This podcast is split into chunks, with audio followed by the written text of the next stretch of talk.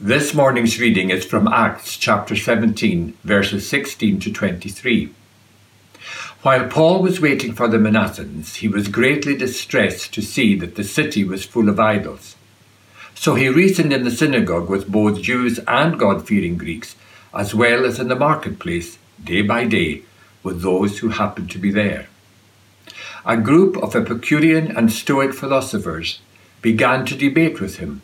Some of them asked, what is this babbler trying to say? Others remarked, He seems to be advocating foreign gods.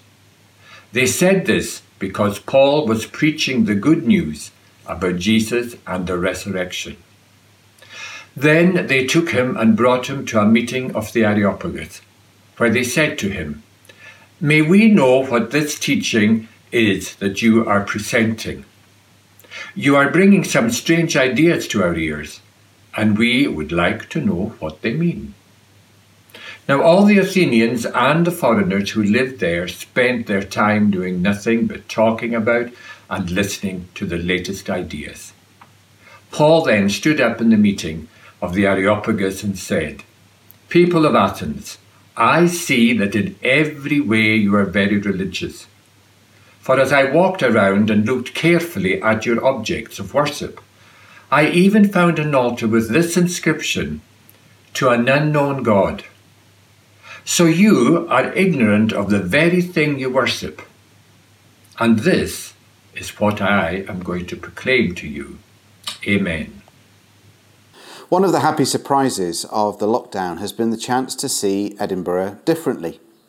Going on long walks rather than driving around the city over the past 10 weeks, I've seen parts of the city that I've never seen before, and I've seen familiar parts from a very different angle. I've discovered streets that, if I'm honest, I never knew existed, while I've seen familiar buildings and landmarks from a very different perspective. Over the last 10 weeks, many people have appreciated the chance to see things differently Although the lockdown has been hard, it's given us the chance to have a different perspective on life, to have a different perspective perhaps on where we live.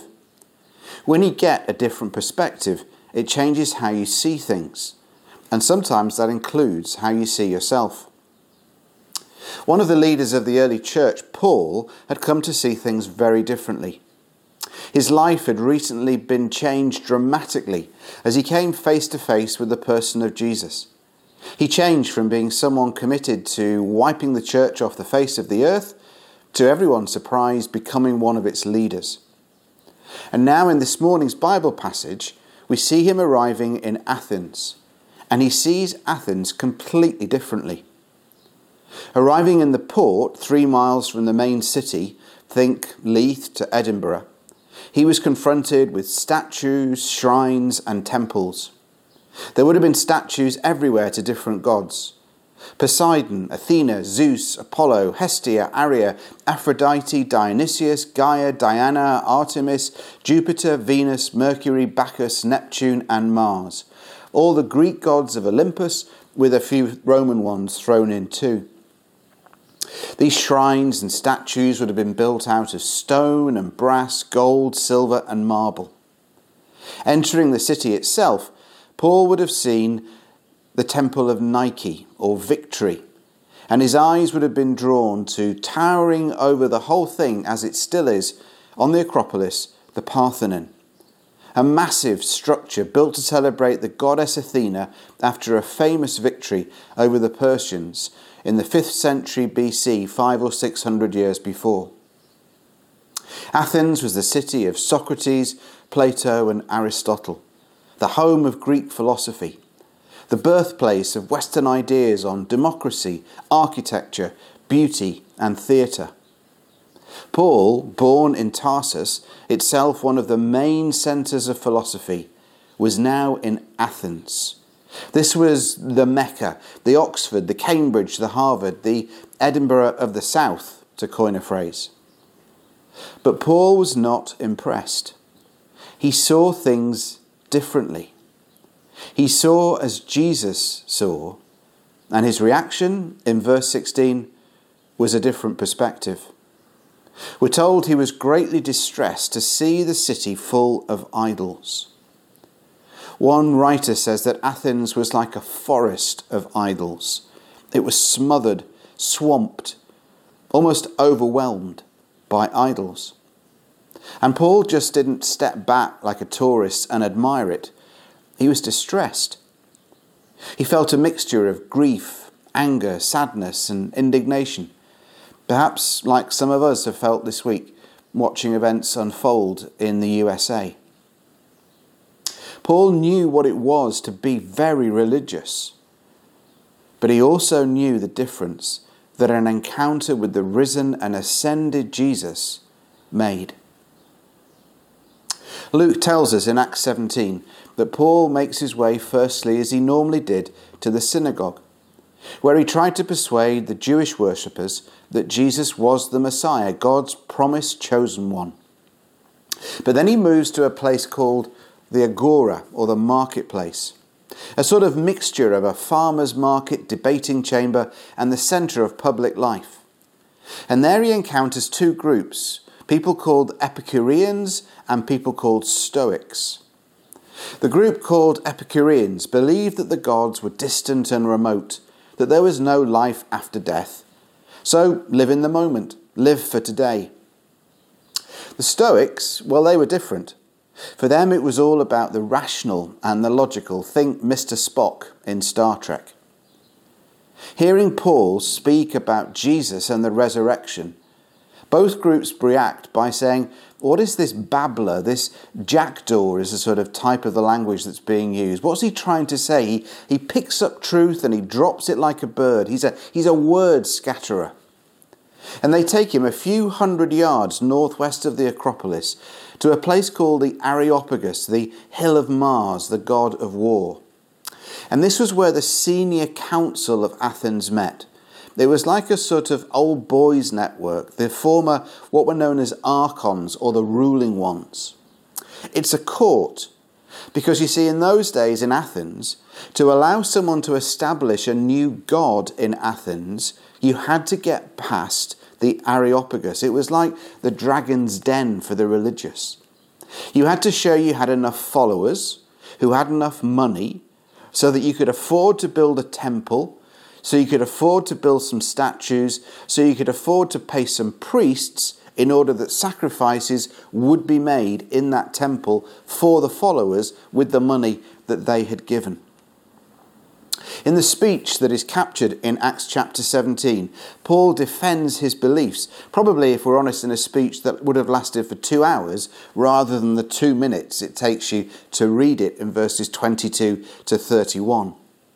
It's a summary of his talking points, but each one is deliberate, aimed at what the Epicureans believed, and aimed at what the Stoics believed, and aimed at what the philosophy in Athens would have said about God and gods.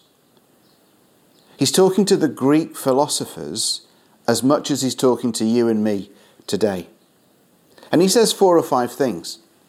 Firstly, he says, I'm not bringing anything new. That's one of the charges they bring against him. What is this new teaching that you're bringing to us? And he's saying, I'm not bringing anything new. New in the ancient world was always bad in our culture, in our society. New is always better than old, whether it's the latest mobile phone or the latest tablet or the latest fad. New equals better. Well, in the ancient world, old always equaled better. New meant immature, unproven, not to be trusted. So Paul says, I'm not proclaiming something new. What I'm proclaiming to you is something old. And he, he says, You've got an altar to, to something that you call the unknown God. Well, I'm going to tell you about this unknown God. You've got a, an altar and a statue to him. I'm going to tell you about this unknown God. And secondly, Paul says, the God that I'm telling you about, he doesn't need a temple. He doesn't need human hands to serve him. He doesn't need priests or followers or sacrifices. He made you and the whole world. It's not about you making somewhere for him so that he can serve you and do what you want. In fact, it's quite the reverse. He made you with the idea that you and I should serve him. And then he says, The God I'm telling you about doesn't need a temple or a statue of gold or silver or stone. And remember, he's saying this with the backdrop of the Parthenon behind him, surrounded by people who had spent most of their lives building statues and shrines and temples to the gods that they believed in.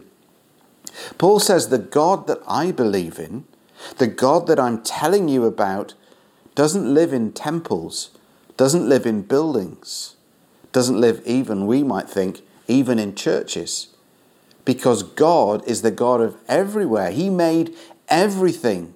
It's not about us creating a home for God, it's actually God making a home for us.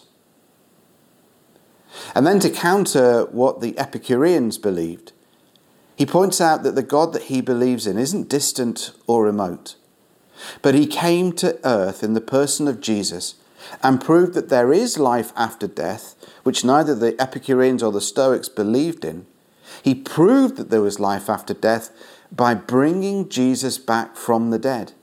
And he speaks about Jesus and the resurrection in such a way that the people who are listening to him think that he's talking about two gods, Jesus and this thing or person called the resurrection. And Paul concludes by saying, because God made everything, because God made human beings to serve him, because God came into time and space in the person of Jesus and proved who Jesus was by raising him from the dead, this God commands everywhere. And here he uses a word that we think of primarily in religious terms to repent but the Greek word metanoia literally means a change of mind or a change of direction or a change of heart. It's the, the word that would have been shouted out at a, a, group of soldiers who were walking one way and were told to turn about, to turn 180 degrees, to stop going in that direction and start to go in that direction. And Paul says, God commands people everywhere to have a change of heart, a change of mind, a change of direction. And rather than trying to get the gods to do what we want, it's actually about us doing what this God that Paul was proclaiming in Athens wants us to do. That if we're going to live on God's earth, we need to live life God's way. And whether it's in Athens in the first century, or whether it's in Edinburgh, or wherever you're watching this in 2020, God still calls for the same today. We might have different idols. We might have different places and different names for them. It might be things like wealth or success or status or power, physical fitness or beauty, relationships or, or even the family that we make an idol of. We may have different temples and shrines, each with their own priesthoods. Our idols might be in an office or a shopping mall, a gym, a yoga studio, or even a football stadium. And they demand our time, our resources, our energy, our loyalty, and our money. And they tempt us with the things that the gods used to tempt the people in the ancient world with. They tempt us with satisfaction, with recognition, with perfection, with achievement, or with fulfillment.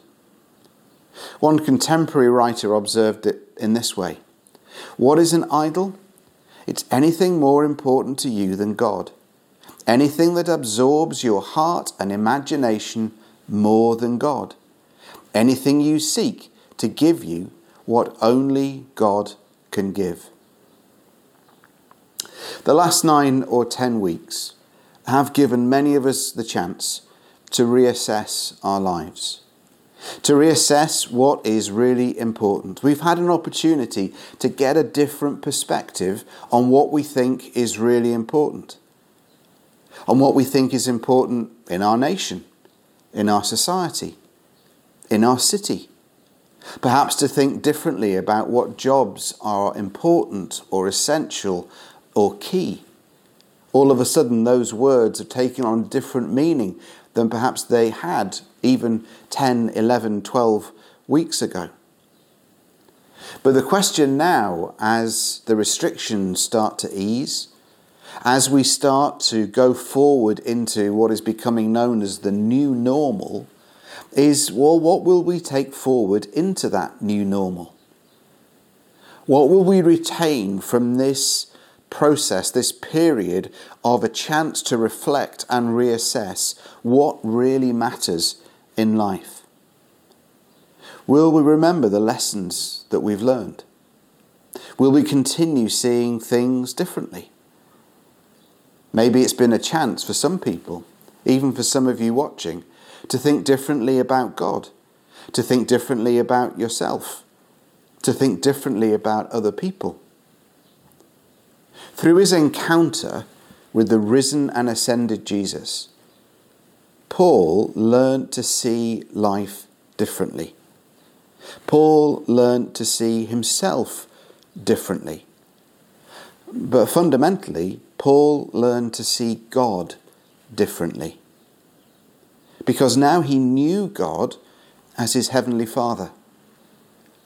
Not a God who is distant or remote, not simply a God who was Lord and Judge, but a God who could be experienced, a God that he could live in a relationship with, a God who knew what it was to feel what he felt, a God who had walked where he walked, a God who could be known as Father. And the question for you and for me as we go forward into this new normal is what are we going to take into that new normal? And how will our relationship with God, at whatever stage it finds itself this morning, how will it deepen? How will it grow? And how will we learn more about God so that we see God differently? We see our world differently. And we see ourselves differently, even as God sees us.